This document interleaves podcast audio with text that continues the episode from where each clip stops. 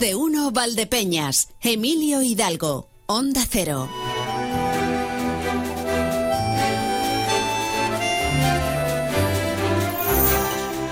Pues aquí empezamos, 12 y 20 minutos, comienza más de uno Valdepeñas, al borde del infarto, no por las prisas, que siempre tenemos prisas en la radio porque queremos llegar a todo, sino al borde del infarto gracias a Begoña, Gómez de la Fuente, porque claro, pues mañana es jueves, y digo, no puede ser, no puede ser, porque si mañana es jueves, ¿qué hace tanta gente en la radio?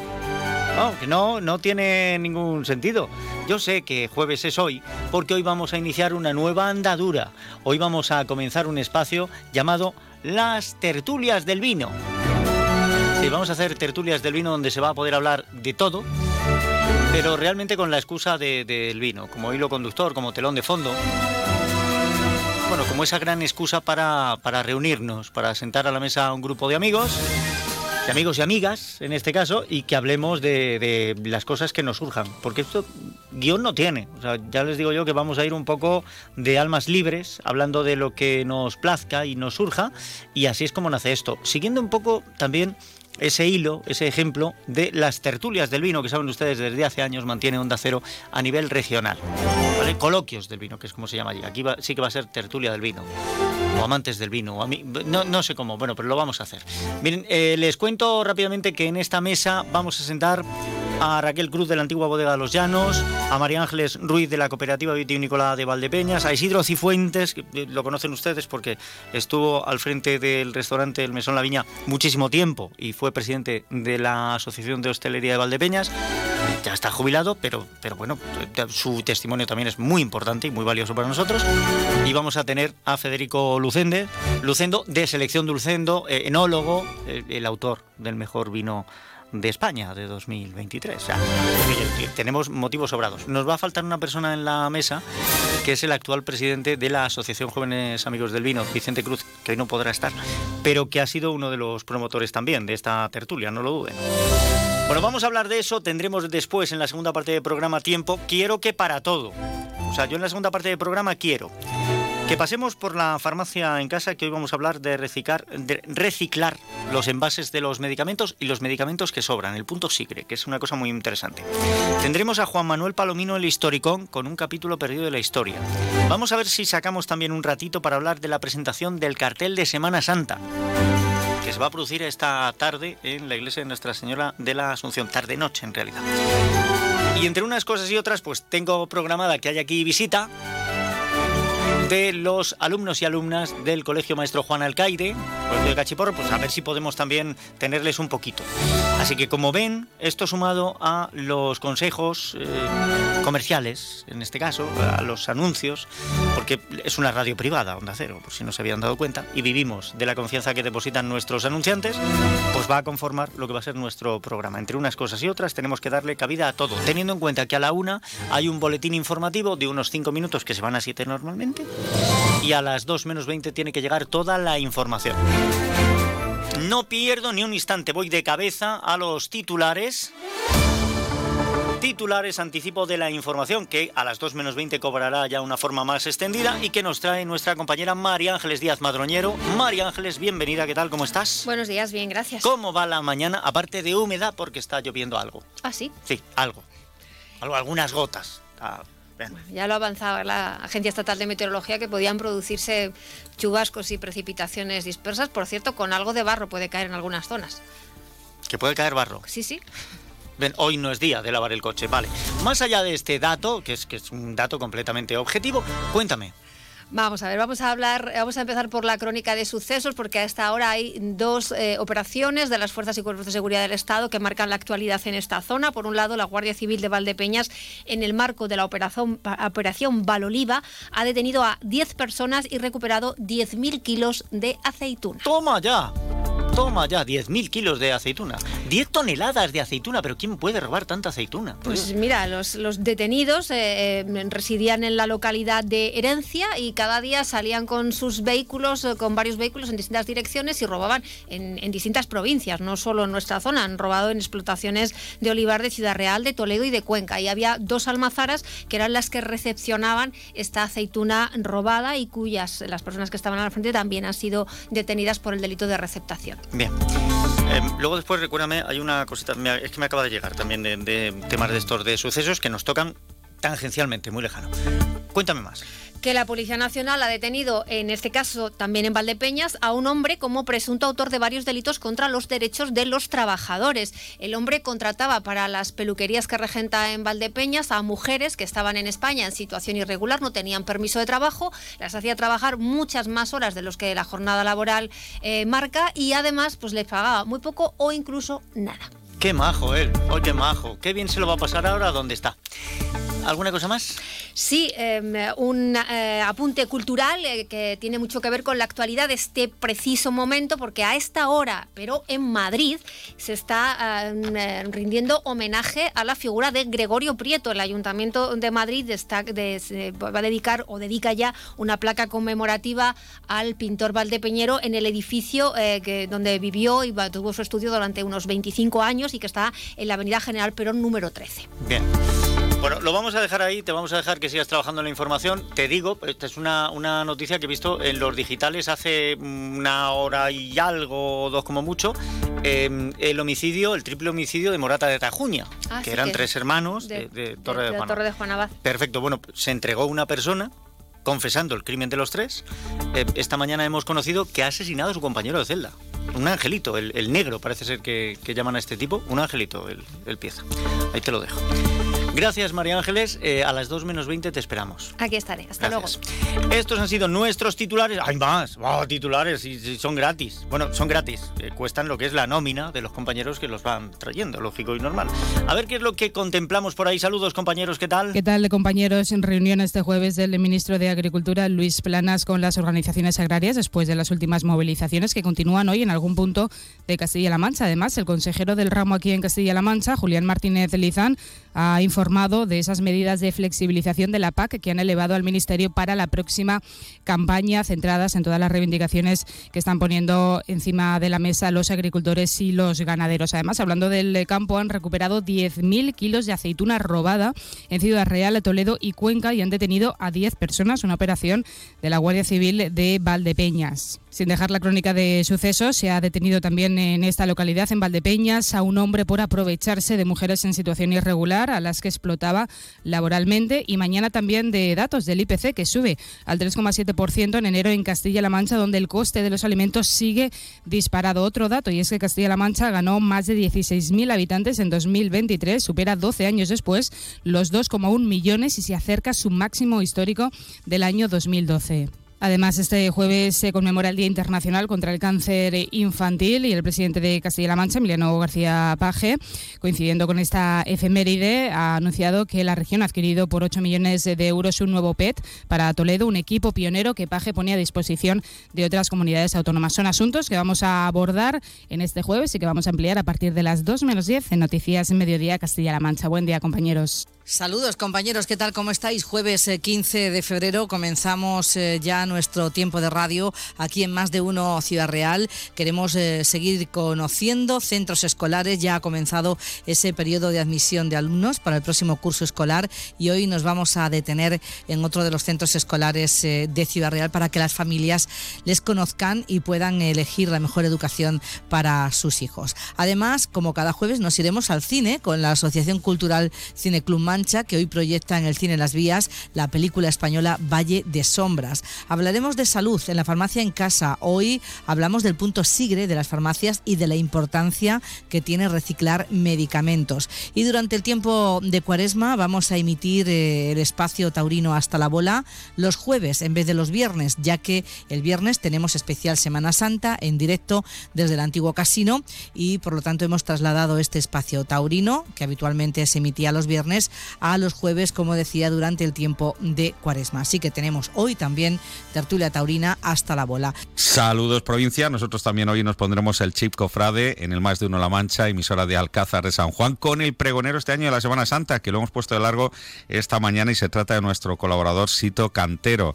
Hoy toca igualmente tomar el pulso a la ciudad que nos acoge con la alcaldesa Rosa Melchor vamos a abundar en todos los contenidos que nos ha dejado la actualidad estos últimos 15 días, cámaras de seguridad en las rotondas y accesos, eh, inauguración del centro de capacitación digital y muchos otros eh, puntos de inflexión en todo lo que es esta localidad y su progreso. Eh, farmacia en casa, ofertas de empleo con Ana Alhambra, espacio de medicina estética de Catalano y hoy también hablaremos del proceso de admisión en el curso 2024-25 en los centros educativos de nuestra zona y desde el prisma de la Santísima Trinidad porque este colegio concertado ya está promocionando a través de nuestro medio una campaña de captación de alumnos y de puertas abiertas y todo lo que ofertan. Nos hablará su directora Rebeca Fresno. Pues muchas gracias compañeros, gracias a Eva Balbanud Martínez Abascal, gracias también a Consoli Romero, gracias a Marcos Galván, estos son los titulares, eh, añado y amplío, estoy viendo por aquí efectivamente los digitales en el 20 minutos, que el tipo que se entregó el 22 de enero confesando el asesinato de los tres hermanos de Torre de Juan Abad en Morata de Tajuña, Dilaguar Hussein Fazal, fue encarcelado y se le puso un preso sombra, alguien que un hombre que era de, Europa del estrés. Un preso sombra es el que el que orienta, escucha, observa a los nuevos presos, ayuda a determinar si pueden ser más o menos peligrosos. Parece ser que a las dos y media de la madrugada de este jueves se avisó de que había fallecido eh, un hombre en la, en la prisión donde se encontraba el compañero de, celda. O sea, este, este preso sombra ha sido eh, presuntamente asesinado por, por este tipo, que es pakistaní nacionalizado español. Pues lleva en España desde el 2012.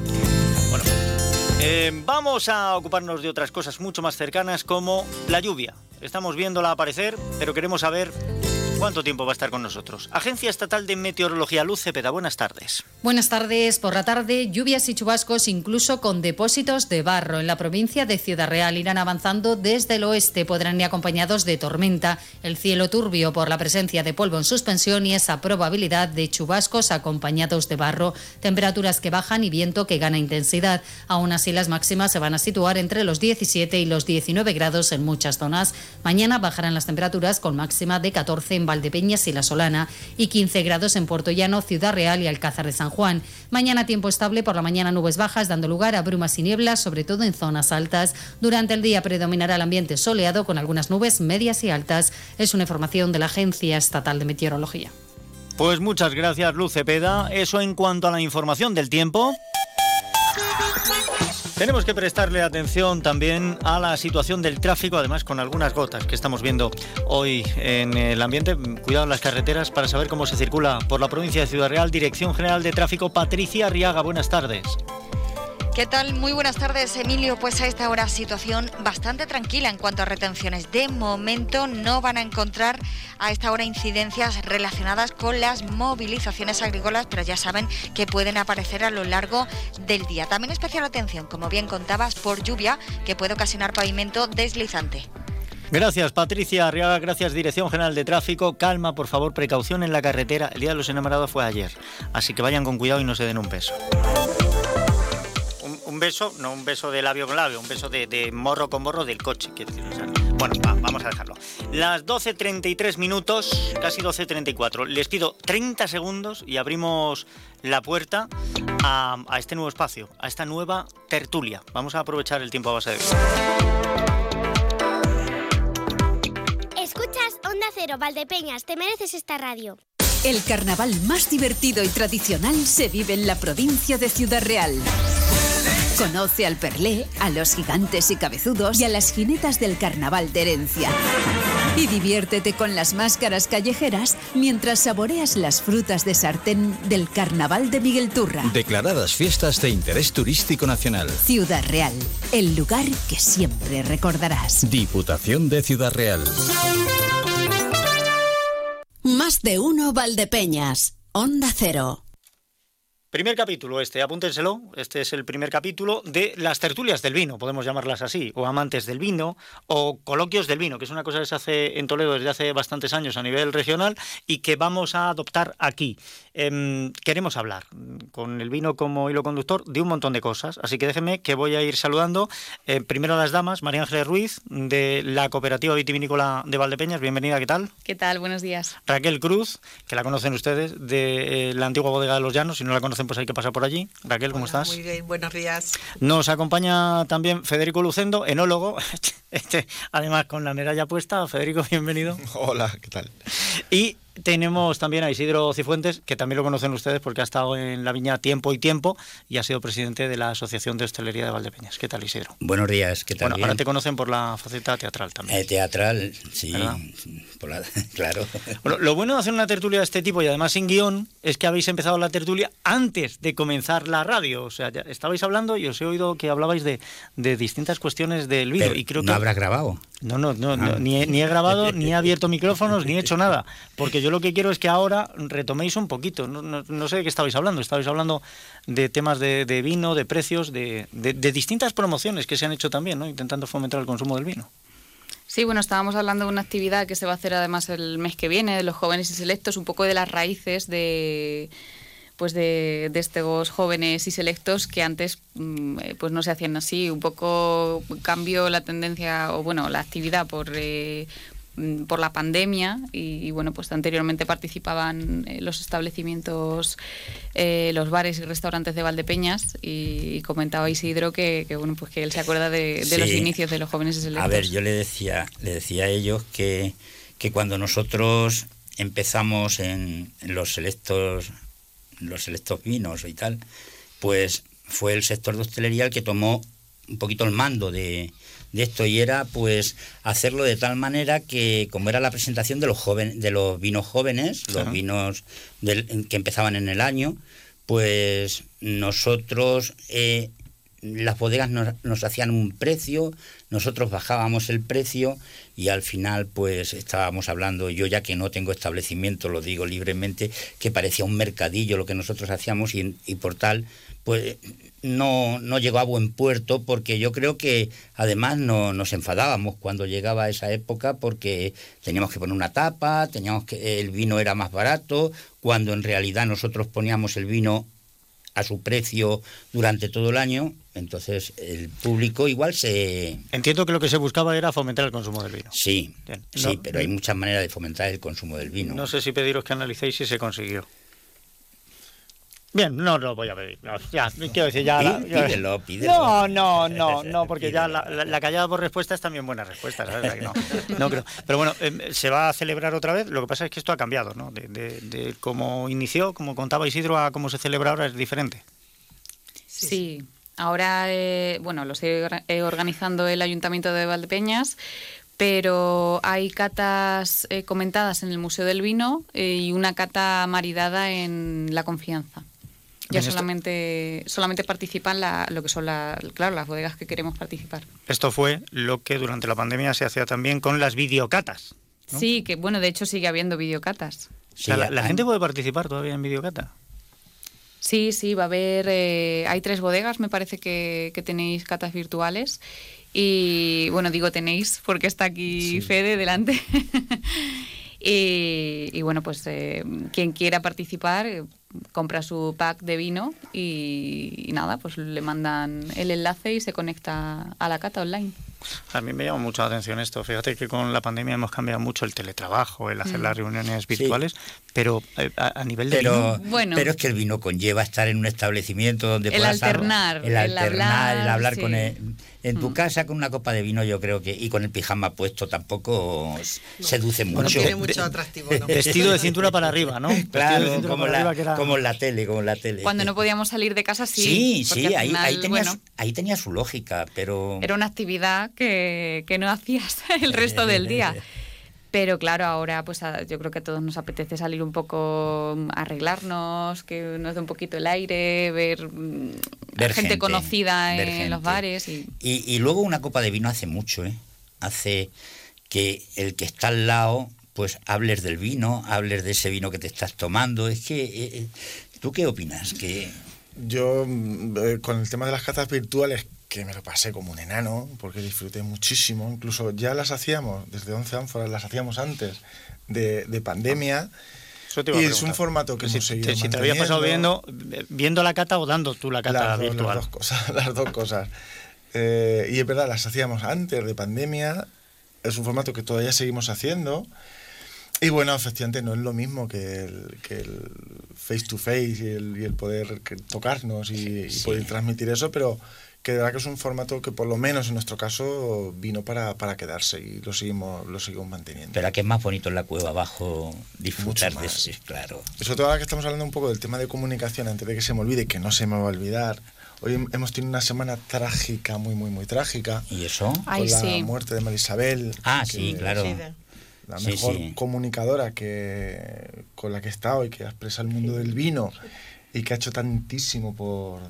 Yo he tenido ya no la- solo por el vino internacional, pero principalmente por el vino de nuestra zona, por el vino Mm. de Valdepeña, Y que fue presidenta de la Sí, de fue Valdepeña. presidenta Sí. y comunicaba de una manera brutal y, y alucinante, ¿no? Y entonces todas estas cosas con Marisabel hemos hecho catas eh, online y hemos participado muchísimo desde, pero digo, las hacíamos antes de pandemia, ella en Argentina y nosotros en Valdepeñas y, y bueno, que me... He tenido la suerte de, de- de servirla, no de darle de comer, sino ponerle. Y entonces, eh, eh, la verdad es que he tenido mucha suerte de haber estado con ella mucho, bastante tiempo, bastante tiempo. Entonces seguiremos haciendo catas físicas, seguiremos haciendo catas virtuales y... Y lo que haga falta catando para todo lo que se fomentar el vino. Claro que sí. Todo lo que. Catando todo lo que, lo que se pueda. Porque, eh, Raquel, tú de vino no, no eres muy... Trabajas con él, pero no, no eres muy... Ahora, de cueva, eh... Eh, eh, menuda cueva, eh, menuda- no. perdóname. No me gana nadie, ¿eh? No, no, no, no, por eso, por eso. Tú, tú haces ahí una, una cata desde la cueva y falta Valdepeñas para llenarla. Sí, la verdad que resultan muy chulas ahí las catas y al ser, como somos un restaurante pues las hacemos maridadas, eh, maridamos el vino con, el- con la tapa y, y la verdad que resulta muy atractivo y la gente sale muy contenta. Aparte de por haberse bebido varias copas de vino. que ayuda. Sí, la verdad que eh, las nuestras no son muy técnicas, pero las hacemos un poco más entretenidas y un poco más divertidas. No nos metemos en, En, te- en tecnicismos, en de- del vino. Como pero- Fede y tal. Aquí, aquí- aquí tenemos a, a gente técnica. O sea, aquí Pero tenemos al final gente gente, mm, el consumidor de vino de a pie, como digo yo, tampoco busca tecnicismos. Creo que cuando va allí Entonces a una quiere cata, no. disfrutar del vino y conocer un poco más de sobre el vino, pero que tampoco le des una clase de enología, porque si no al final la gente pues se aburre.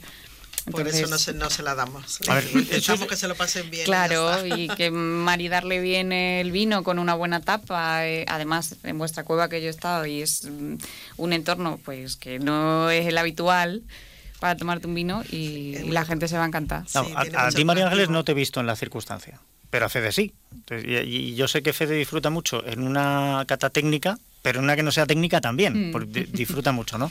No sé cuál es cuál Yo- preferir. de Una las de las primeras que hicimos fue con ellos, Hmm. con sus vinos. Sí, es al final. Yo no sé, uno de los temas que siempre hemos intentado también comunicar en ese sentido, el tema de los vinos, era por supuesto no encorchetarlos ni, ni, ni complicarlos, que ya bastante difícil es. Y sí que las hacemos muy técnicas para nosotros y para gente técnica, es decir, podemos escupir el vino en el laboratorio, que es algo que no recomiendo cuando estamos haciendo una cata fuera del laboratorio, pero siempre lo hemos entendido o lo hemos intentado transmitir de, de una forma tan natural como lo hemos vivido en casa, yo desde que era muy, muy chiquitín, ya te digo, otra cosa es que sean catas técnicas, que es cuando estamos currando y nos está permitido hacer absolutamente de todo con el vino, de todo, pero para comunicarlo a nuestros clientes y a nuestros amigos mm, lo hacemos de, de otra manera. Más recomendable, también te digo. Hace un par de días me encontré con uno de los eh, socios de los jóvenes amigos de- del vino y me decía que, que, claro, que tú vas a las catas de los jóvenes amigos del vino, está muy bien el probar los vinos y empiezas en la primera pruebas un poquito el vino, en la segunda, pero cuando llegas al tercero ya te bebes, te bebes lo que te han echado completamente y de lo que va esto es de eso, o sea, de relacionarse. Sí, el vino sí. es, es una forma de socializar también y, y es fundamental. Sí, al final yo siempre digo que todos sabemos de vino. Nosotros cuando tenemos visitas de no turismo, eh, mucha gente pues viene un poco cortada y le da un poco de miedo hablar porque- y lo primero que te dicen es que yo no entiendo de vino y yo les digo todos entendemos de vino. Tú sabes si un vino está bueno o si está malo, si Claro. te beberías otra copa o no. Si te gusta o no. Ya está. Entonces mm, eso es si está bueno o malo o no, si te gusta o no. Si te te gusta o no. Claro. Sí, y, pues, bueno, pero es que en la percepción está eso. O sea, lo que, lo que para mí está bueno, para ti puede no estarlo. Claro. Es lo que guste. y eso pues... Pero hace falta saber de vino. O sea, esto, el cuñadismo este de cada vez que nos reunimos en la cena, el cuñado sabe más que nadie. ¿Esto es necesario? Yo creo que los que tienen que saber realmente son ellos, Fede Yo- yo- yo- y todos los enólogos que hay, que hay grandísimos enólogos en Valdepeña, grandísimos, y, y que con una cultura del vino increíble. Yo cuando, cuando les, les oí hablar, y les oigo por suerte, porque también estoy en los jóvenes amigos del vino, esto, eh, voy a las, a las catas y tal, y cuando les oigo hablar, es que alucino con ellos por ver con qué expresión, con cómo viven cómo viven el vino, como, como, como, como si fuera su hijo, como si fuera su hijo. Entonces, Yo, yo no, yo no soy de grandes florituras a la hora de, de, de explicar. de explicar o de comunicar el vino, pero que sí tengo clarísimo y hemos coincidido muchísimas personas es que cuanto mejor esté el vino, más le gusta a la gente. Está muy guay lo del mejor vino es el que más te gusta y sí, todos esos sí, conceptos. sí. Pero que es verdad que cuanto más curro le dedicamos, mejor lo intentamos hacer, pues coincide que a la Sí, gente sí, más sí, entendida claro. o menos Sí. entendida, pues más le gusta. Oye, no, entonces y, ade- no, no- y no- no además, está mal. y además hemos llegado a, una, a, una, a un este Es que un vino bueno le gusta a todo el mundo. hemos llegado a- al entendido y al que no entiende. creo, tanto. no sé si voy a meter la pata, pero yo creo que, que hemos llegado a un top en el cual no nos importa pagar lo que sea y eso era- era algo impensable antes, porque yo llevo, yo me he tirado 50 años en hostelería, ¿eh? pero todos sabemos que ahora mismo las botellas de vino, tanto como las vuestras, como las de José Manuel, como las otras, que, tienen un, un tope así y que son precios altos, la gente los prefiere y no les importa pagarlos, ¿eh? Cosa que antes era impensable. Bueno, aquí por abrirse un poco el melón y empezar a y empezar a debatir y a, y a poner puntos así más importantes, eso está claro. O sea, lo que sí vemos que cada vez hay mayor diferenciación económica en los no voy a decir los buenos vinos, pero sí en los vinos que se quieren diferenciar y que se están Sí, distinguiendo. sí. Y es una realidad. Simplemente, empezando por el punto de vista del agricultor, con, con todas las movidas y manifestaciones que tenemos ahora Sí, mismo, que sí, son verdad, muy normales, no puede ser que la uva valga lo que hace 40 años. ¿Qué pasa? Que con, para intentar hacer vino bueno, lo único que, o lo mejor que tenemos es uva buena. Y el que quiere uva buena, pues la tiene que pagar, como todo. Entonces, cada vez vemos un, un- un mercado mucho más diferenciador y un mercado donde los vinos buenos o muy reconocidos se están posicionando y se están diferenciando cada vez más. Y ese mercado con el que estamos mucho más acostumbrados, un mercado de un precio muy asequible, está desapareciendo. Y es verdad. Es decir, de aquí a 30 años o 40 años, que ya le hemos puesto fecha a este tipo de, de productos, no, no va a existir. O sea, eso de irte a un bar y tomarte un vino por 2 euros o 2,20, un pedazo de vino como los que nos estamos tomando ahora mismo, eso tiene que explotar y eso tiene que, tiene que salir por algún lado y no lo vamos a ver. Bueno, Y- yo creo que desaparecer, desaparecer no va a desaparecer porque al final el poder adquisitivo del consumidor es el que es. Y si te cobran 10 euros por una copa de vino, pues... No te la van a cobrar, no te la van a cobrar nunca. Pero, a ver, ahora mismo hay vinos que, el- el- que se están pagando 4, 5 euros inclusive, una copa de el- vino. las últimas fiestas del vino, yo me Sí. encontré con una pareja que venían del canal. Sí. De allí subían, yo no sé dónde fue, porque además no me quedé con el nombre, yo pillé la conversación eh, empezada. Eh, habían ido, se habían tomado un vino, les habían cobrado 5 euros a cada uno por su vino y decían que a partir de ahora el vino se lo tomaban en casa. O sea que pero- yo, creo, yo creo que la, la verdad puede estar en el término medio. Es verdad que no hemos puesto el vino de Valdepeñas en el valor que merece y, y eso hay que pagarlo porque si no ni cadena alimentaria ni ley de nada. Sí, ¿no? sí, Porque eso, no- eso es verdad. Eh, pero por otro lado también, eh, eh, a cuando llevamos tantas décadas con, con un vino de Valdepeñas, que es un vino de calidad, pero un precio barato, intentar ahora darle eh, el- su justo valor es muy complicado. Para el Ya. bolsillo del que se lo va a tomar. Sí, cierto es, pero a ver, yo le diría a este señor que decía que por 5 euros se lo tomaba en su casa y me parece normalísimo que se lo tome en su casa y que ponga él la copa, que ponga él el aperitivo, que Claro. ponga él el aire acondicionado, que ponga él la calefacción y que mantenga la tertulia con su mujer. Claro. Ni más más ni más menos. Ahí es donde está el tema. A ver, que no tiene por qué costar 5 euros, ¿eh? Claro, es que eh, si, si yo entiendo lo que estás diciendo. Y lo que tenemos que saber qué vino Porque era. El, el- el hostel- es que ahí es donde Claro. está la cosa. Es que, es que ahí es donde está la cosa. Es que no había pedido un vino muy Claro, allá. si tú me ¿sabes? estás Entonces, es que, es que lo que lo que estaban diciendo la gente que estaba en la conversación es que con esas dos copas había pagado varias botellas. Bueno, Entonces, claro, eh, ese, ese- ese margen de beneficio tampoco se entiende. Ya, pero la gente es muy fácil eh, sacar el margen de beneficio enseguida. Esto es Que igual. A mí me pasa habitualmente. Y lo que dice, le- les tienes que decir, abrir la puerta, encender la calefacción, tienes un Claro. camarero, una de la limpieza, servilletas, claro. aire acondicionado, eh, tu tapita. Esto pasa lo mismo, igual que el, que vende un el que vende un piso se cree que lo vende barato y el que lo compra se lo cree compra que caro. lo compra caro. Eso siempre, eso y eso mismo pasa con Lo, el vino. lo- lo que ocurre es ¿Verdad que o no? habría, habría que preguntarle al productor del claro, piso. a eso este iba caso. yo. Es Lo que no puede cosa. ser es que tengamos una ley de la cadena alimentaria y luego resulta que vendemos el vino y con lo que cobramos por el vino no podemos pagarle al agricultor un precio por la uva para que le salga re- rentable su explotación. Mm, Pero ¿dónde está el término medio? ¿Qué que- precio le ponemos al vino para poder pagar a e- esa uva a un buen precio y que luego al consumidor no le repercuta en que le cobren 10 o 15 euros por una copa de vino? Claro, eh, fíjate, yo te voy a poner un Es ejemplo. que eso es un, un tema El año muy pasado- complicado. Creo que me he metido No, no, no, no, en no, un sí, tema no, no, poco- yo, yo- yo creo, que- creo que estás tocando donde hay que tocar. El año pasado en la huelga que hubo de transportistas, a mí hubo un transportista que me enseñó lo que había cobrado él por un porte. Y lo él, él sabía el margen de beneficio que quedaba entre medias, porque cuando fue a firmar el albarán, quien estaba recibiendo la mercancía le dijo, ¿esto es lo que tú cobras? 350 euros. Sí, mira. Y le enseñó la factura que le había cobrado quien levanta el teléfono para llamar al transportista. Le había cobrado 586.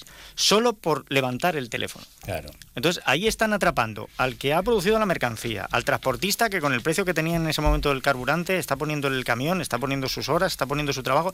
Entonces, hay gente que está en medio y que, bueno, pues tristemente encarece también el, el producto. Y daña en este caso a los hosteleros, gana- daña al productor, daña la imagen del vino, daña al consumidor, daña a todos. Es un problema. Sí, sí, pero ten- ten- o sea, este año en Valdepeñas y en la comarca tenemos más de 300 solicitudes de arranque de viñedo. Es que Sí. es Sí. una barbaridad. Claro, Pero, cuando ¿y la por gente- qué? ¿Y por qué? Pues porque deja de ser rentable. Claro. Claro. Entonces, un poco lo que decía antes, cuando todo esto que ya sabemos claro que, que está evolucionando y que está, y que está cambiando, esta cultura que tenemos de que eso de consumir vino muy bueno a muy bajo precio va a desaparecer. O Claro. está desapareciendo ya. Otra cosa es que lo compres en el lineal, en el supermercado y te lo tomes en tu casa. Vale, pero esta costumbre que tenemos, que es una costumbre sanísima y que fuera de España casi no se ve, no se entiende, eh, que vas a eso, un bar y te tomas un vino por un euro, unos 50, un muy buen vino, Bueno, ya hay pocos sitios donde por un euro o unos 50 te, te tomes euros, un vino. pero está se le está dando la vuelta. Porque Pero ¿no crees, queda- Fede, que, que España vive en la calle?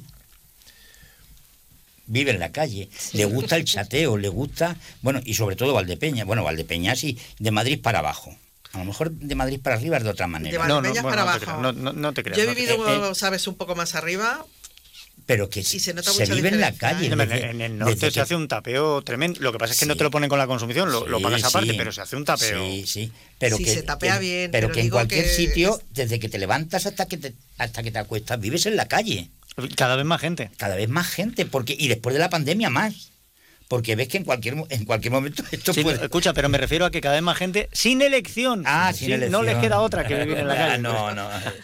Cuidado con eso. Eso ¿eh? sería otro tema. Cuidado con eso, sí, sí. Bueno, pero está, está ahí. Claro, hay muchas formas de tomar vino y hay muchas formas de, de- de eso de comunicarse con nuestros amigos, con nuestros familiares, Sí, en la calle. En la calle.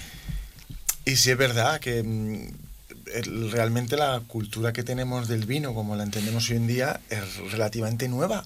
Es decir, yo cuando salíamos, cuando éramos más jovencillos salíamos a tomar vino con gaseosa, Claro. vino con sifón. ¿Eso significa hablar mal del vino que tenemos hoy en día? Pues no, era otra forma de tomar vino, pero también una forma pueblo era zurra. donde podíamos alternar y estar más horas y donde Eran botelleros de alambre. mucho, Eran sí, botelleros de alambre que eran chatillos de vino, que no me acuerdo el precio, transportándolo a pesetas, porque ahora mismo no te lo puedo... Yo no sé si era... Yo me acuerdo que compraba los chatos eh, por, por millares, por, porque se rompían, eran vasos Los de cristal, los vasos de cristal y eran vasillos así. Yo no me acuerdo cuánto era un, un chato de vino, pero, pero claro, e- era vino tinto con, con gaseosa y con sifón. Tinto que- gas o blanco Sí, gas, y sí. además que, que era, muchas veces hem- hemos hablado en, en tertulias de esto, es decir, ¿qué, qué mente teníamos cuando llegaba y decía tinto gas, tinto solo, blanco sifón, blanco gas, un mosto, un salobreña, un refresco de naranja, y te acordabas de todo, ¿eh? Y te acordabas de todo y lo ponías. Luego era el clásico Alfonso el Cojo, que todos hemos oído hablar de ¿Blanco que o decía, tinto? Blanco o tinto, Ya se está. acabó. y todos con gaseosa, todos con sifón. Y entonces es la verdad. Y después ya cuando empezaron a, a surgir bodegas, como se pueden nombrar, eh, Videva, Tú- Tú puedes hacer lo que quieras. Videva y etcétera, que empezaron a hacer vinos así un poquito más estes, que parecía que, que, que teníamos ya vinos que todavía no, no llegaban ni a, a lo que luego ahora realmente es. Yo creo que es la evolución. Sí, yo cuando era más joven, Más joven. me sigo considerando joven, eh, nosotros íbamos y nos ponían un lebrillo de vino blanco. Ah, que tú, tú ibas a la con- calle mediodía. Sí, sí, por ahí, por esa zona. Y a lo mejor, pues bueno, el grupo de amigos que nos juntamos, pues te bebías uno o dos en toda la tarde, toda la noche y, y echabas el rato. Y claro, había más grupos y, y bueno, pues eso yo creo que ya en Valdepeña se ha perdido. Hubo una, una época ahí en la calle mediodía, en Vinos Mediodía, Pero bueno, que... que- perdón. Había varios, varios, En mi eh, época, que soy eso. un poco menos joven que ella, en mi pueblo, eh, todo el mundo bebía zurra y, y nos ponían titos. De- nos, subi- nos subíamos allá a los molinos y, y- y no había otra cosa. Zurra, ce- cerveza y titos. ¿Titos qué eran? ¿Titos qué son? El tito es Al- la- lo de la harina de. Ah, Ah, no, no. Con lo que se hace Las- la, las la Ah, sí, la almortas, Eso directamente tostado, las guijas. tostado las Pa- panizo, no. Eso no, no. tostado con ¿Cómo sal. se llama? Ah. ¿Cómo y se eso llama es muy eso? típico de allí, de mi pueblo. Sí. Y nos subíamos allá a la sierra y no había otra cosa, nada más que zurra, que era vino blanco con no sé qué más. Sí, me imagino que con casera y, y no había otra cosa. Imagínate aquí la, la- la cantidad de, de tapas que ponen los establecimientos, a cuál más, a cuál mejor y tal, que eso también es un gasto increíble. Y no gasto de lo que valga la tapa, ¿eh? sino el gasto que conlleva la cocina, La cocina. porque tiene que elaborarlas. Porque Mm. poner jamón es muy fácil, no es nada más que cortar. Pero elaborar tapas te cuesta mucho más. Sí, O sea tiempo, que- mano de obra y aparte que ha subido todos los productos. Y tú vas al supermercado y Es increíble cómo están los y precios. La energía y, Y- que no sobre y que no falte. Y claro, o sea, es un trabajazo. Lo que sobra se que tiene que tirar. No, y que los, los alimentos han subido muchísimo. Sí, sí. O sea, que los huevos mismamente para hacerte un. Unos huevos con cebolla, tapa, unos huevos claro, con cebolla.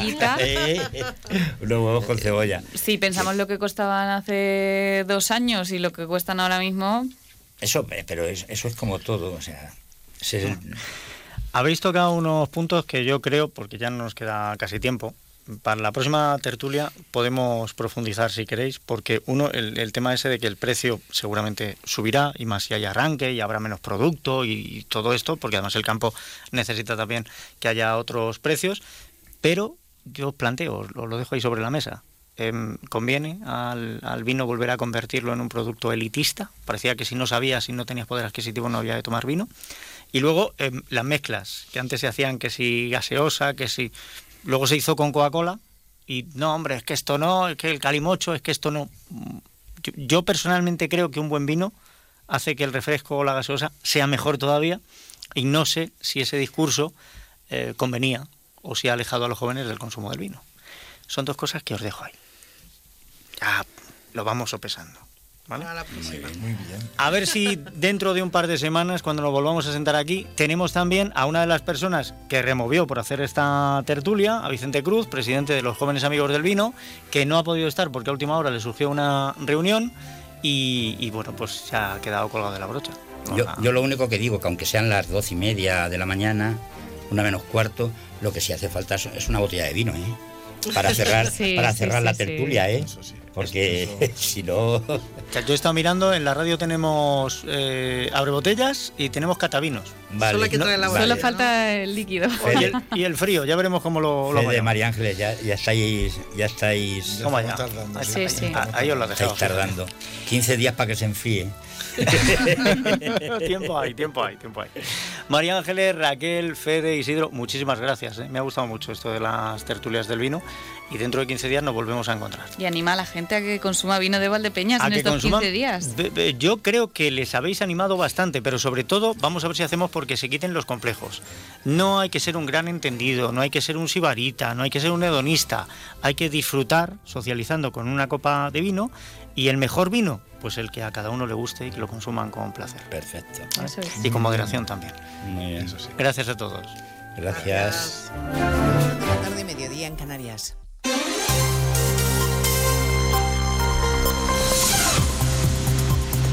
Noticias en Onda Cero.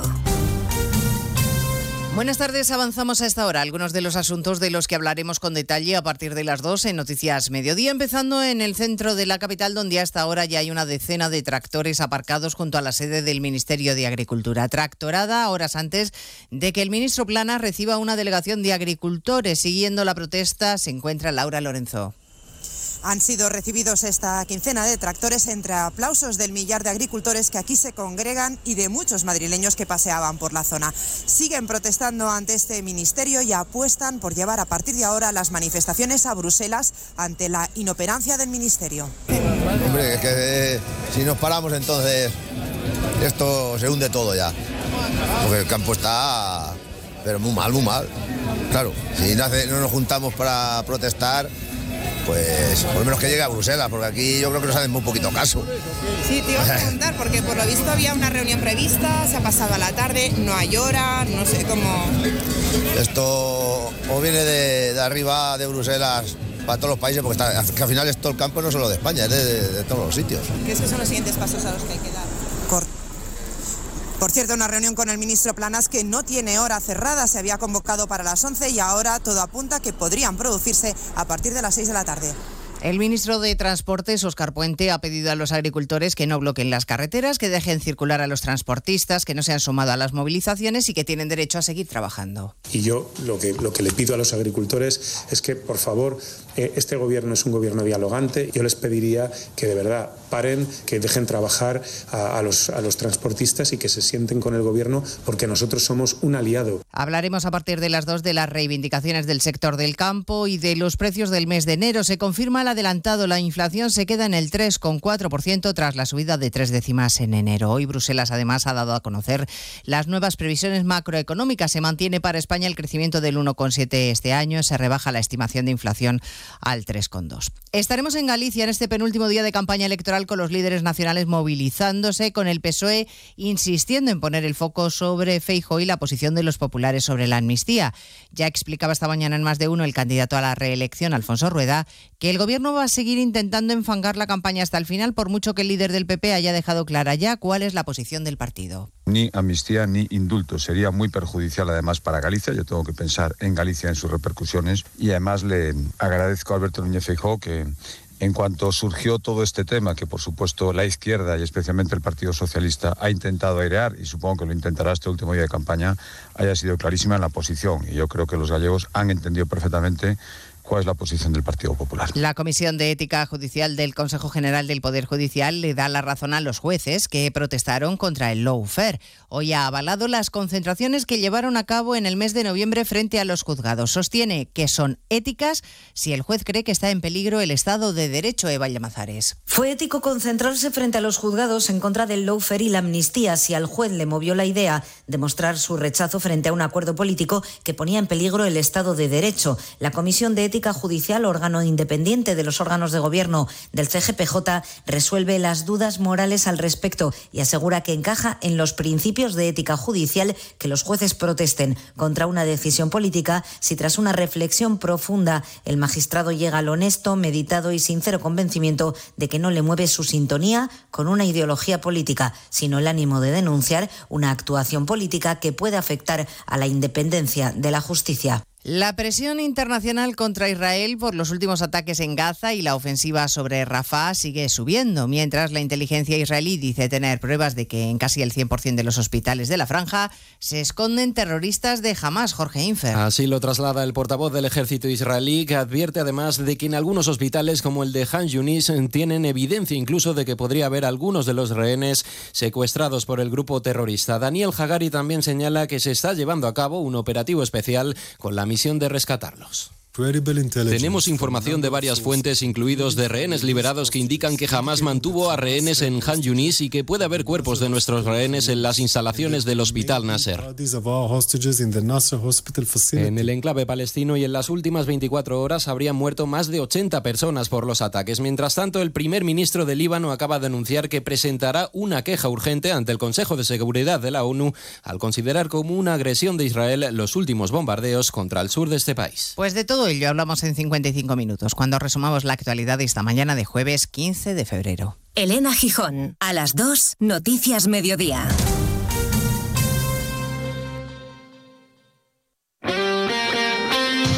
Este sábado hay liga en Radio Estadio.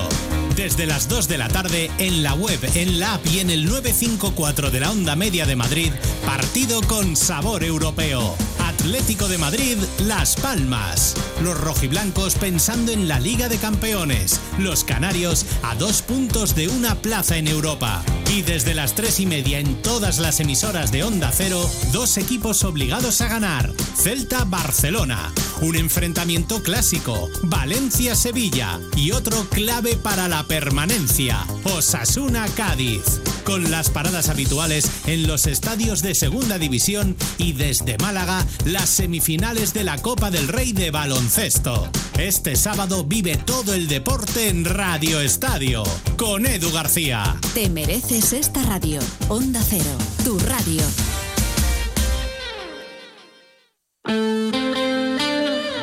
Valdepeñas, 99.8. Vuelve la Feria del Stock de Manzanares. Los días 23, 24 y 25 de febrero, el comercio más cercano te espera en el pabellón de Cercán con una gran liquidación de artículos. Tres días con descuentos únicos en menaje, calzado, moda, decoración, deportes, muebles y mucho más. Con zona de ocio para peques mientras haces tus compras. Decimosexta Feria del Stock, de 11 a 14 y de 17 a 21 horas. Manzanares. Movernos. ¿Cuándo hemos dejado de hacerlo? La tecnología sirve para nunca parar de encontrar nuevos caminos. Descubre lo lejos que puede llevarte aprovechando que vuelven los 10 días Kia del 8 al 19 de junio. Kia. Movement that inspires. Ven a Fermamóvil, concesionario oficial Kia en la provincia de Ciudad Real o visítanos en fermamóvil.com. Reserva plaza para tus hijos en el Colegio San Agustín de Valdepeñas, colegio católico concertado gratuito en educación infantil, primaria y secundaria. Te ofrecemos aula matinal, comedor, enseñanza bilingüe, el programa Excelentes para alumnos de altas capacidades y un proyecto digital con dispositivos propios y seguridad en la red. Infórmate en el 926 32 21 05 en redes sociales o en la jornada de puertas abiertas el 15 de febrero a las 16.30 horas o reserva cita personalizada. Colegio San Agustín, educación integral, actualizada y de calidad. El futuro de tus hijos se construye desde hoy.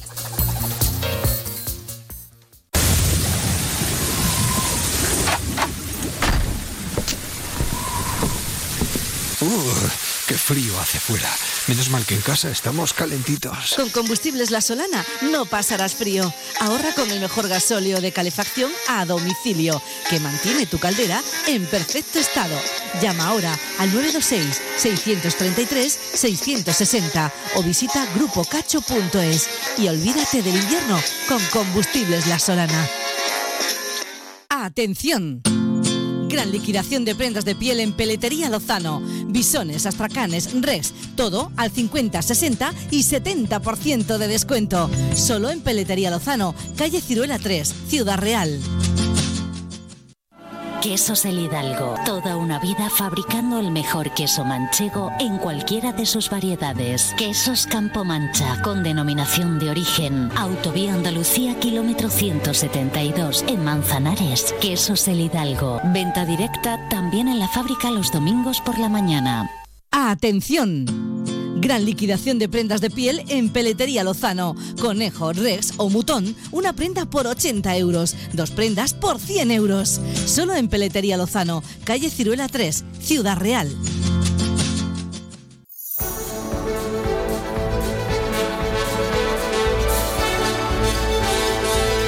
Más de uno Valdepeñas. Emilio Hidalgo. Onda Cero. La una y nueve minutos, enseguida vamos a estar en la farmacia en casa, pero hay movimiento en nuestro WhatsApp 649 32 89 54. Por un lado, por aquí nos dice Vicente, nuestro pastor de cabecera, dice, buenos días, Emilio, bonito día de su tiempo como es normal. Yo aquí haciendo labores de limpieza con mis ovejas bombero. Qué importante es eso de que eh, vayan comiendo pasto y eviten que el día de mañana sea pasto de las llamas. Tenemos también a Juan. Buenos días, saludos también al Viñalbali. Lo necesitaba el Viñalbali que ganó ayer al Barcelona en un auténtico partidazo.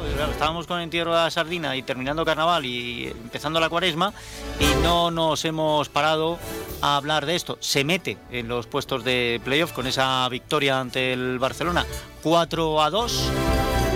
Y, enhorabuena, enhorabuena. Y al, al queso Hidalgo Fútbol Sala Manzanares, pues decirle que, que- que hay que apretar los dientes, que salió mal el tema en Rivera Navarra, porque además eh, cada vez que tú intentas marcar en el mismo minuto hacen también ellos y es complicado, pero, pero ya está. Ahora a pensar en el próximo partido, ¿eh? que está a la vuelta de la esquina.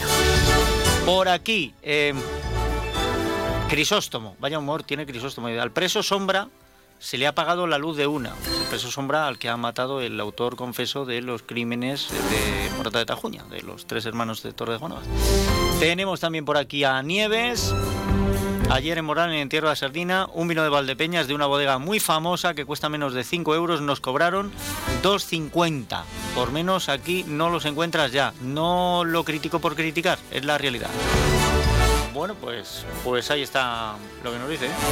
Eh, los del Cojo eran un poquito más grandes que un dedal. Ole por los Álvarez, la Viña y el penalti, familiares míos. Pues ahí está, nos deja todo eso Nieves. Y también tenemos aquí el mensaje, vamos a ver si da tiempo a verlo, que vamos ajustados de tiempo, pero quiero oír lo que nos dice eh, José Luis, que es agricultor. Buenos días, Emilio. Como siempre, oyendo la tertulia, que es muy interesante. Yo solamente quisiera hacerle una pregunta, si se le pudiera trasladar a estos señores que están llevando esta tertulia sobre el vino. ¿Cómo explican ellos que el vino, el vino eh, estará bajo de precio, pero bueno, está acorde con el, con el nivel adquisitivo y con el nivel de precios de los productos eh, que tenemos hoy en día. Pero en cambio la uva se sigue pagando como hace 35 años. El vino hace 35 años no se pagaba el precio que se paga ahora, ni en los bares, ni en los supermercados, ni en ningún sitio. Entonces, ¿cómo se explica esto? Que el agricultor perciba por su uva el precio de hace 35 años y el vino No se paga pues igual. esté más o menos acorde con el resto de productos. Entendida, entendida la pregunta, eh, José Luis, em, pero no sé si te lo van a poder responder eh, los miembros de la mesa, porque entre otras cosas ha sido el propio Federico Lucendo el que lo ha dicho también, que la uva se está pagando al mismo precio de hace, me parece que él llega a decir, no sé, dice 30, 35, dice 40, pero sí, hace mucho tiempo. Mm, Será un tema a observar en próximas tertulias. La una, 12 minutos, casi la una y 13 minutos, nos llaman de la farmacia en casa. La farmacia en casa. Cuidamos de su salud, cuidamos de usted, porque su salud es lo primero.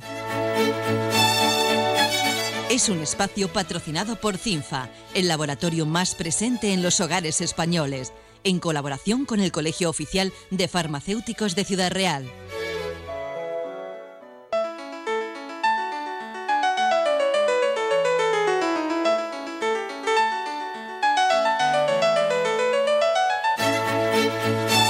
Pues sí, es el tiempo de la farmacia en casa en la sintonía de Onda Cero. Vamos a hablar de salud, como lo hacemos eh, cada jueves, gracias al Colegio Oficial de Farmacéuticos eh, de Ciudad Real y Laboratorios CINFA. Hoy vamos a hablarles del punto SIGRE. Y para ello saludamos en los micrófonos de Onda Cero a María Isabel Navas, farmacéutica en Argamasilla de Alba. María Isabel, ¿qué tal? Buenos días. Buenos días. Bueno, María Isabel, vamos a contar a los oyentes, si te parece, qué es exactamente el punto SIGRE de la farmacia. Eh, se trata de unos pequeños contenedores blancos situados dentro de la farmacia. Este ha sido el lugar elegido por las autoridades sanitarias y medioambientales como el lugar más idóneo y en él los pacientes pueden depositar envases y restos de medicamentos caducados o en mal estado o incluso que ya no se vayan a tomar y así posteriormente se reciclan. ¿Y cuáles son eh, los objetivos de reciclar medicamentos? Pues en definitiva es un sistema de reciclaje de medicamentos que cuenta con dos objetivos, uno medioambiental y otro sanitario.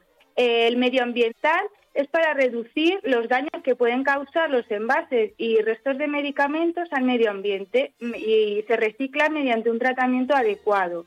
Y el sanitario es para evitar la acumulación de medicamentos en los hogares y así concienciar al paciente sobre posibles riesgos que pueden producir eh, un mal uso de, estos. Bueno, María Isabel, cuéntanos eh, qué se puede reciclar en el, en el punto SIGRE. Pues los productos que se pueden introducir son eh, bien medicamentos caducados, medicamentos que ya no se vayan a necesitar, por ejemplo, aquellos que sobran después de un tratamiento terapéutico, como es el caso de los antibióticos, que siempre puede quedar algún resto. También se pueden reciclar los envases de medicamentos. En este caso, eh, es muy importante remarcar que las cajas de cartón también se depositan en el punto sigre y no en el contenedor azul. Además, eh, se deben introducir eh, tanto si están vacíos como si todavía contienen el prospecto al igual que los blister. En este caso hay que recordar que se depositan en el punto sigre y no en el contenedor amarillo. Todos han de ser depositados junto con su caja y su prospecto para que así puedan ser correctamente seleccionados y en ningún caso, como hemos dicho antes, debemos depositar en otros contenedores los envases vacíos, como es el, azul, el contenedor azul para reciclar el cartón y el amarillo para los plásticos, porque al final estos han estado en contacto también con el medicamento y por tanto eh, necesitan un tratamiento específico para proteger tanto nuestra salud como, como el medio ambiente. Y una vez recogido todos los productos en el punto SIGRES, estos ya se destinan eh, a una planta donde se seleccionan y se clasifican. Y aquí es donde arranca el proceso de reciclado que finaliza con la preparación de los materiales originales listos para ser reutilizados sin ningún riesgo. Bueno, esto en cuanto a los eh, envases y medicamentos que se pueden reciclar en ese punto SIGRE, pero supongo que hay algunos que no debemos depositar bajo ningún concepto.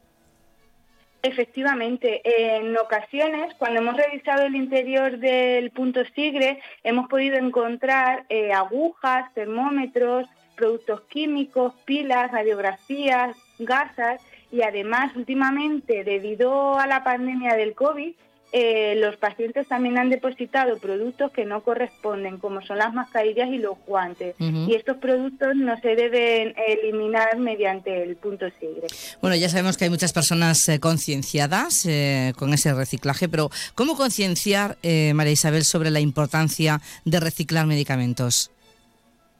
Pues es muy importante introducir este hábito de reciclar los medicamentos en los hogares.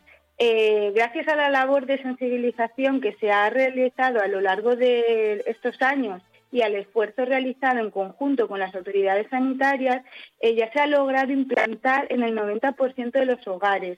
Además, en España el 86% de la población ya deposita los medicamentos caducados y el 68% eh, lo hacen sobre los medicamentos que le han sobrado de algún tratamiento y así podemos evitar la contaminación medioambiental y el mal uso de, estos. Bueno, pues el 90% de los hogares es una cifra que no está nada mal, a ver si llegamos al 100%. María Isabel Navas, muchísimas gracias por estar esta semana en la farmacia en casa y hasta la próxima. Muchas gracias a vosotros. Hasta aquí la farmacia en casa un espacio patrocinado por CINFA en colaboración con el Colegio Farmacéutico de Ciudad Real. Resuelve tus dudas de salud de la mano de los expertos de CINFA en cinfasalud.com. CS Asesores, profesionalidad y conocimiento. Confíe en nuestro asesoramiento integral particular y empresarial. Elija una buena asesoría que le lleve todo. Pase por Avenida 1 de Julio 93 de Valdepeñas. Cándido Simar, garantía de calidad. El carnaval más divertido y tradicional se vive en la provincia de Ciudad Real. Conoce al Perlé, a los gigantes y cabezudos y a las jinetas del carnaval de herencia. Y diviértete con las máscaras callejeras mientras saboreas las frutas de sartén del carnaval de Miguel Turra. Declaradas fiestas de interés turístico nacional. Ciudad Real, el lugar que siempre recordarás. Diputación de Ciudad Real. Burrito blanco, trovador, calidad. Sábanas, toallas, faldas de mesa. Las mejores marcas las tienes en Confecciones Marín. Y como es tradición, febrero es el mes blanco en Confecciones Marín. Blanco de pureza, de fidelidad, de suavidad y de rebajas. Ven al mes blanco de Confecciones Marín, porque hay tradiciones que no se pueden perder. Si te casas este año, la Sastrería de Talenti tiene una gran noticia para ti. Desde el 15 de febrero y hasta el 15 de mayo ponemos a tu disposición toda la colección de ceremonia 2024 de las principales marcas con un 30% de descuento. ¿Has oído bien? Un 30% de descuento de toda la colección novios. Solo primeras marcas, solo hasta el 15 de mayo. Ven y elige el tuyo. Recuerda que todo lo que necesites para tu boda o evento lo encontrarás en la Sastrería de Talenti. Avenida 1 de Julio 48, junto a Mango, Valdepeñas. Solicita tu cita previa al 926 468 088. Abrimos sábados tarde. Vuelve la Feria del Stock de Manzanares. Los días 23, 24 y 25 de febrero, el comercio más cercano te espera en el pabellón de Cercán con una gran liquidación de artículos. Tres días con descuentos únicos en menaje, calzado, moda, decoración, deportes, muebles y mucho más. Con zona de ocio para peques mientras haces tus compras. Decimosexta Feria del Stock, de 11 a 14 y de 17 a 21 horas. Manzanares. Escuchas Onda Cero, Valdepeñas, te mereces esta radio. La una y 21 minutos después de lo que vivimos la pasada semana en nuestro espacio del Historicón.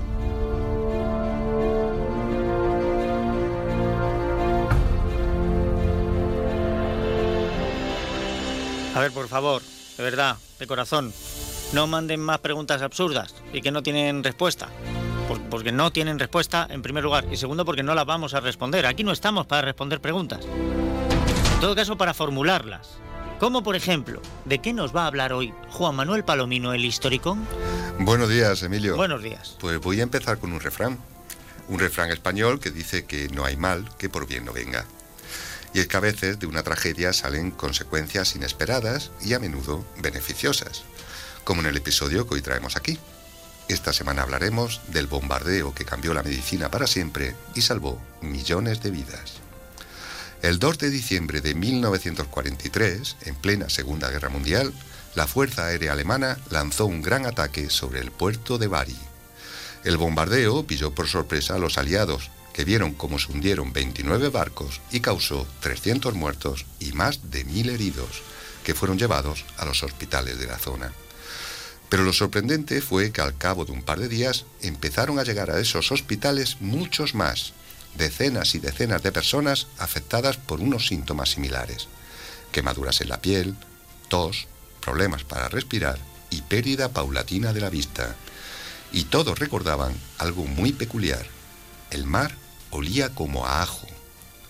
Además de unos cuantos civiles, los más afectados eran los hombres que habían trabajado en el rescate de los heridos del bombardeo. Gente que no había estado ni cerca de las explosiones, pero cuyo estado de salud empeoraba con rapidez. En vista de lo que estaba pasando, el mando estadounidense envió a Bari al teniente coronel Stuart Francis Alexander, porque era médico y sobre todo porque era experto en guerra química y porque ellos sí sabían lo que había pasado. Tras realizar una serie de pruebas a más de 600 afectados, Alexander concluyó que todos habían estado expuestos a gas mostaza. El asunto era gravísimo, porque el gas mostaza estaba prohibido desde el Protocolo de Ginebra de 1925 y su uso era un crimen de guerra. Sin embargo, dicho gas no provenía de las bombas alemanas. Marcando los puntos donde se encontraron las víctimas y el epicentro desde donde se esparció el gas, Alexander dedujo que había salido de un barco aliado, el SS Josh Harvey. El mando americano ordenó guardar silencio sobre todo el asunto. lo que se había descubierto era terrible. Los aliados estaban preparando un posible crimen de guerra. Como ya he dicho, el gas mostaza estaba prohibido desde 1925, pero los aliados tenían la mosca detrás de la oreja con los nazis y creían firmemente que estaban produciendo armas químicas para usarlas en la guerra. Así que sencillamente quisieron adelantarse. Mandaron al carguero SS George Harvey con un cargamento secreto de 2.000 bombas con 30 kilos de gas mostaza cada una. En total, 60.000 kilos del agente químico. La operación fue tan secreta que solo el alto mando y algunos de los tripulantes del barco sabían de la carga. Nadie de ninguno de los otros buques aliados que estaban en el puerto de Bari sabía nada, y aunque el teniente coronel Alexander no dijo a nadie lo del carguero, ordenó a los médicos de Bari que tratasen a los extraños heridos como si hubiesen estado expuestos a gas mostaza, y eso les salvó la vida. De los 628 heridos por el agente químico, solo murieron 89. Pero en realidad Alexander salvó muchas más vidas, millones de vidas. Tomó muestras de tejido de los heridos en Bari y las analizó en el laboratorio. Viendo los resultados, se dio cuenta de algo que cambiaría la historia de la medicina. El daño producido por el gas mostaza se debía a que la gente impedía la formación de leucocitos, paraba su multiplicación. Y teniendo en cuenta que los leucocitos se multiplican muy rápidamente, este hallazgo significaba que había una manera de parar la multiplicación celular. En otras palabras, había una manera de curar el cáncer. Ya desde 1935, tanto en la Universidad de Yale como en la de Chicago, se había comprobado que el gas mostaza servía para parar el cáncer en ratones, pero claro, no podían experimentar en humanos con un arma química. Fue justo tras la guerra cuando les llegaron los datos de Alexander y de las víctimas de Bari. Gracias al bombardeo alemán, alguien había comprobado que lo que pasaba en ratones también pasaba en humanos. Y así, gracias a los estudios combinados de Yale y de Chicago y al truculento hallazgo de Stuart Alexander, en 1946 se desarrolló el primer tratamiento de quimioterapia contra la leucemia. Lo llamaron mustina. Sí, por el gas mostaza. Los documentos que guardaban el secreto de la carga del George Harvey no se desclasificaron hasta 1959, aunque el revuelo no se montó hasta el 67, cuando se publicó el libro Desastre en Bari, donde se contaba todo. En ese momento, las autoridades americanas y británicas afirmaron que solo iban a usar el gas mostaza como represalia en caso de que los nazis usasen armas químicas, algo que lógicamente nunca se pudo comprobar. Es difícil saber si ese desastre en Bari evitó un crimen de guerra aliado, aunque no es totalmente descartable. Lo que sí es seguro es que los cientos de personas que murieron en aquel bombardeo no dieron totalmente su vida en vano, aunque ellos no lo supiesen y aunque para sus familias no pase de ser un triste consuelo. El viejo refrán español dice que no hay mal que por bien no venga. A veces es así, pero es mejor evitar hacer todo mal, no sea que no seamos capaces de sacar ningún bien de la maldad humana.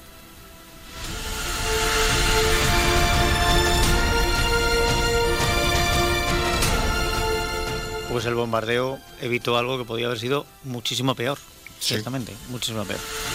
Pero también viene a reforzar la idea de que el nazismo ha sido un cáncer y por eso el tratamiento tan, tan bestia. Bueno, ya se estipó. Por, sí, bueno, por desgracia todavía quedan secuelas, pero sí, bueno. sí, todavía, todavía quedan por ahí eh, algunos restos, algunos restos. No pasa nada. Eh, esto también pasará, ¿no? Como decía el, sabio, esto también pasará. Sí, esperemos que sí. Que pases buena semana. Igualmente. Qué bien, hemos entrado en cuarema, hemos entrado en cuarema, muy bien. Con un mensaje de esperanza. Sí, sí, de esperanza. Eh, ¿Apellido? Esperanza, ¿Esperanza qué? Esperanza López. ah, Esperanza López. Esperanza López, eso es. Hala, que, que pases buena semana. y tú también. Gracias también a Esperanza, cómo no.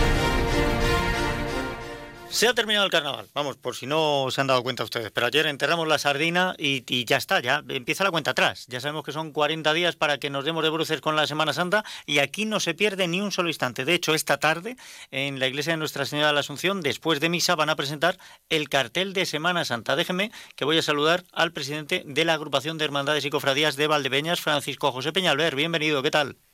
Hola, buenas, Emilio. ¿Qué tal? Pues bien, bien, vamos. Eh, y ustedes contentos, me imagino, porque es que ha sido, pues eso, eh, terminar el carnaval y ya están ustedes en pista de despegue.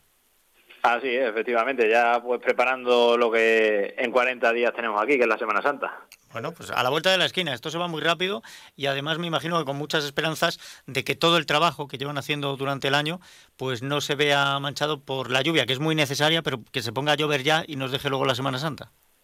Eso es, que llueva todo lo que tenga que llover ahora, que falta hacer, la verdad es que le pedimos a Dios que llueva todos los días pero bueno, Semana Santa pues que nos dé por lo menos esa semana de, tregua para poder salir a la calle con nuestras cofradías y disfrutar de esto que tanto nos gusta. Bueno, em, esta tarde presentan ustedes el cartel de Semana Santa. ¿Con qué imagen se va a anunciar la Semana Santa 2024? Bueno, pues esta tarde, como bien has dicho, presentamos el cartel de la Semana Santa, la guía de mano y, el libro oficial también. Y la imagen que, que va a salir en el cartel oficial este año será el Santísimo Cristo de la Misericordia, de la Hermandad de Misericordia y Palma, y es una foto, pintura de foto, y bueno, yo creo que va a ser del agrado, pues, de, esperemos que de todo el mundo, de todo, de todo el pueblo cofrade. Hombre, yo creo que sí, yo creo que aquí no va a haber ningún problema. A nadie le va a desencantar porque el Cristo de la Misericordia es un Cristo que tiene mucha fuerza y, viene muy bien. Yo la verdad es que em, em, y, Palma también, sí que la verdad es que son sí, Yo creo que, hombre, de la devoción del Cristo de la Misericordia seguramente Cristífera será una de, las de las devociones más fuertes. Después de nuestro Padre Jesús, yo creo que será el Cristo de la Misericordia que más devoción tenga, tanto por historia y por demás, será la Misericordia. ¿Y cómo, se ha hecho la elección?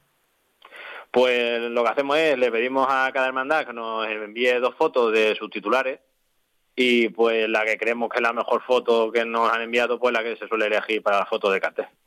Muy bien. Así es como lo hacemos.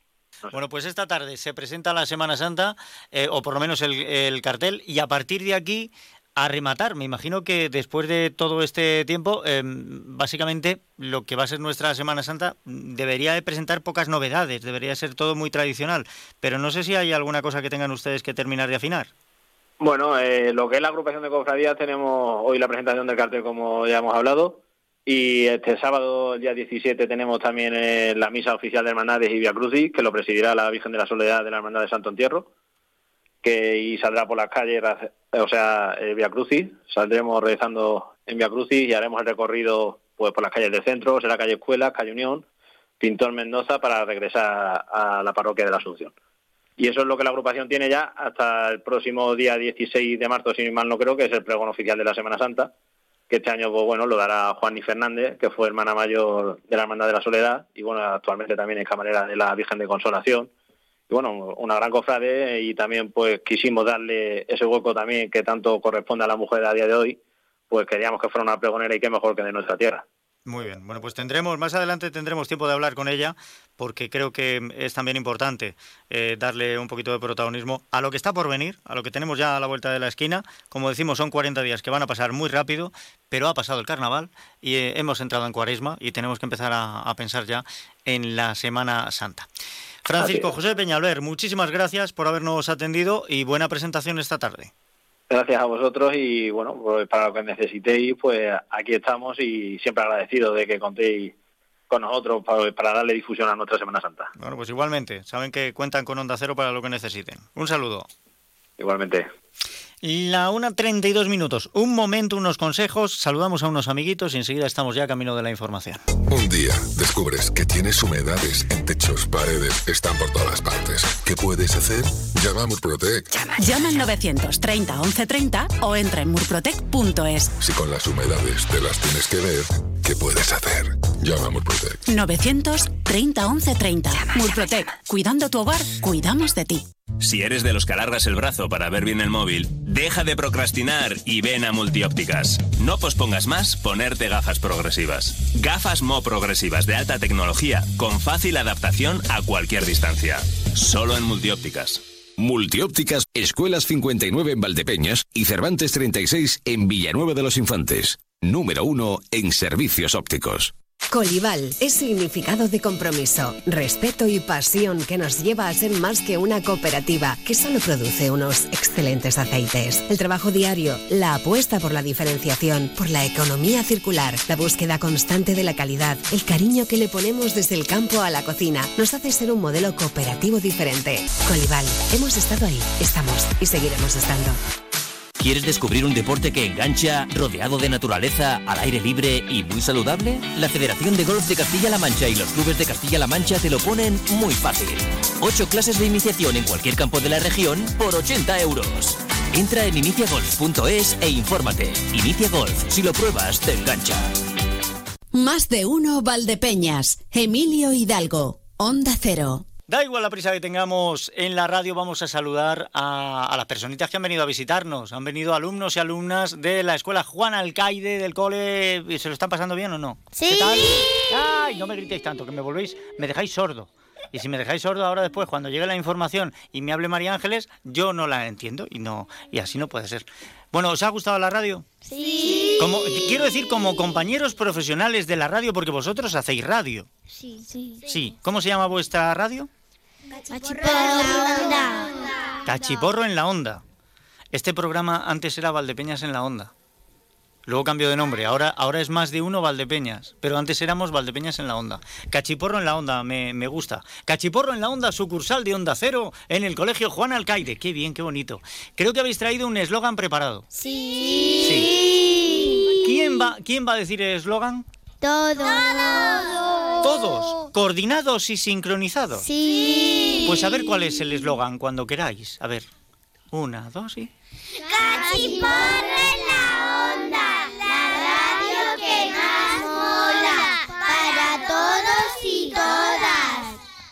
Pues Cachiporro en la onda. La radio que más mola, claro que sí. ¿Dónde podemos escucharos? En YouTube. Bu- bu- buscando cachiporro en la onda. En YouTube y en Facebook. Sí. Cachiporro en la onda. Sí. Vale. A partir de ahora os voy a seguir. ¿A qué horas tenéis el programa? A cualquier. A cualquier hora. Vale, porque están ahí grabados. Sí. Ah, es, que, es que si lo hacéis por la mañana cuando estáis en clase, claro, yo no puedo oírlo por la mañana porque yo estoy aquí. Sí. Pero luego me lo voy a poner, luego lo voy a, a escuchar. ¿De qué habláis? ¿De qué habláis en la radio? De curiosidades, de anuncios, de cuentos, de Cuentos, cuentos, cuentos. de booktuber, de, de- del tiempo, ¿verdad? También del tiempo. Qué maravilla. Maravilla. ¿Cuánto tiempo lleváis? ¿Cuánto tiempo lleváis haciendo radio en el colegio? ¿Cuánto? Un mes de cuando se terminaron las vacaciones de Navidad. Desde que acabaron las vacaciones de Navidad estáis haciendo. Sí. Sí. ¿Y el cole empezó con la experiencia de radio hace más tiempo, me imagino? No, este es el primer Este es el primer año, este es el, el primer. eh, Claro, es que es que ten- ah, las cosas hay que organizarlas bien. Hay una profe allí en el locutorio con los niños y otra aquí conmigo. Nos tienen que vigilar a todos, las cosas como son. Oye, pues ha sido un placer teneros por aquí, ¿eh? Gracias. Me alegra mucho. Ya, luego ya he visto que había, eh, pues, eh, sobre todo ellas, que querían ser unas cuantas periodistas. Yo pensándolo mucho. Pensándolo mucho, que esto es muy bonito, pero muy absorbente y tampoco nadie se hace, bueno, casi nadie se hace rico con esto, que lo sepáis, ¿vale? Pero es bonito. Y además me alegra que hayáis venido porque eh, hace dos días, el día 13, fue el Día Mundial de la Radio, un siglo de radio, 100 años. Con lo cual ya algunos empezamos a estar mayores y necesitamos gente de joven. Gracias, un saludo. Un saludito. Sé buena. Adiós. Eh, seguridad vaya desalojando. Enseguida llegamos a la información. Escuchas Onda Cero, Valdepeñas. Te mereces esta radio. Reserva plaza para tus hijos en el Colegio San Agustín de Valdepeñas, colegio católico concertado gratuito en educación infantil, primaria y secundaria. Te ofrecemos aula matinal, comedor, enseñanza bilingüe, el programa Excelentes para alumnos de altas capacidades y un proyecto digital con dispositivos propios y seguridad en la red. Infórmate en el 926 32 21 05 en redes sociales o en la jornada de puertas abiertas el 15 de febrero a las 16.30 horas o reserva cita personalizada. Colegio San Agustín, educación integral, actualizada y de calidad. El futuro de tus hijos se construye desde hoy. Big Mat Atochero Palomo en Manzanares. El invierno es más cálido y confortable si te decides por algo así. Chimeneas de muchos modelos, insertables, estufas de pellet, accesorios y combustibles. Visítanos también en www.bigmat.es. Financiación sin intereses. Visita nuestras nuevas instalaciones del polígono en carretera de Alcázar. Big Mat Atochero Palomo. Desde 1990, la tienda profesional de la construcción.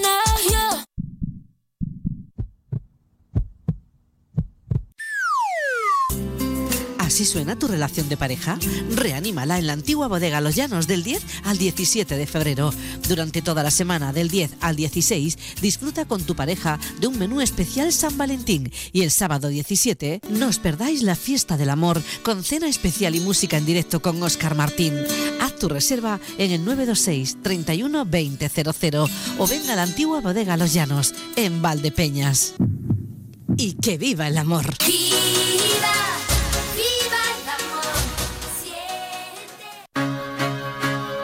Caminero, moda. Caminero, calidad. Caminero, elegancia. Novios, padrinos, fiesta. Todo lo encontrarás en Sastrería Caminero, calle Castellano 7 de Valdepeñas. Y ahora también trajes de comunión. Caminero siempre. Segundas rebajas en Rapimueble, simplemente más bajas. Cheslong ahora 294 euros. Conjunto canapé más colchón, solo 299 euros. Más ahorro, más ofertas, más barato. Solo en Rapimueble, el líder en segundas rebajas, calidad y garantía. Más de 230 tiendas en toda España y en rapimueble.com. El carnaval más divertido y tradicional se vive en la provincia de Ciudad Real.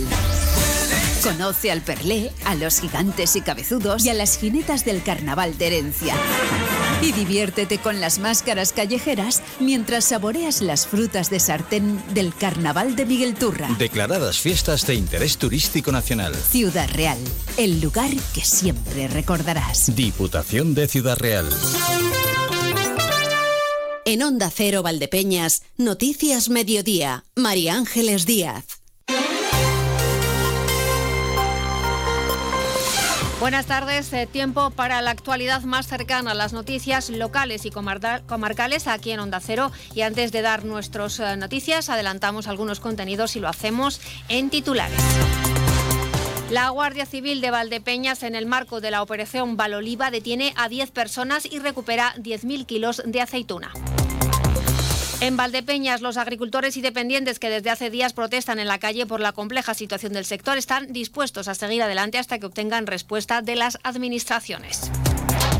Y hoy el Ayuntamiento de Madrid homenajea a Gregorio Prieto con una placa en el edificio donde vivió y tuvo su estudio durante 25 años.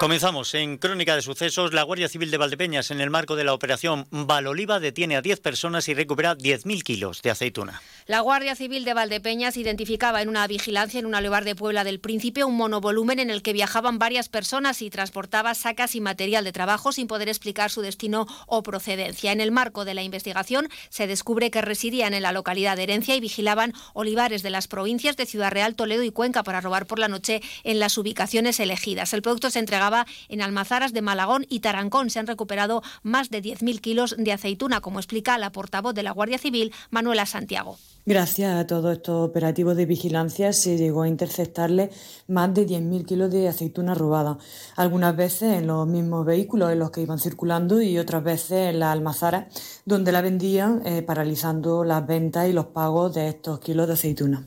Hay 10 detenidos, 7 como presuntos autores de una veintena de robos y hurtos en explotaciones agrícolas, así como por delito de pertenencia a grupo criminal y otros 3 detenidos por un delito continuado de receptación. Y no dejamos los sucesos. La Policía Nacional detiene en Valdepeñas a un hombre como presunto autor de varios delitos contra los derechos de los trabajadores.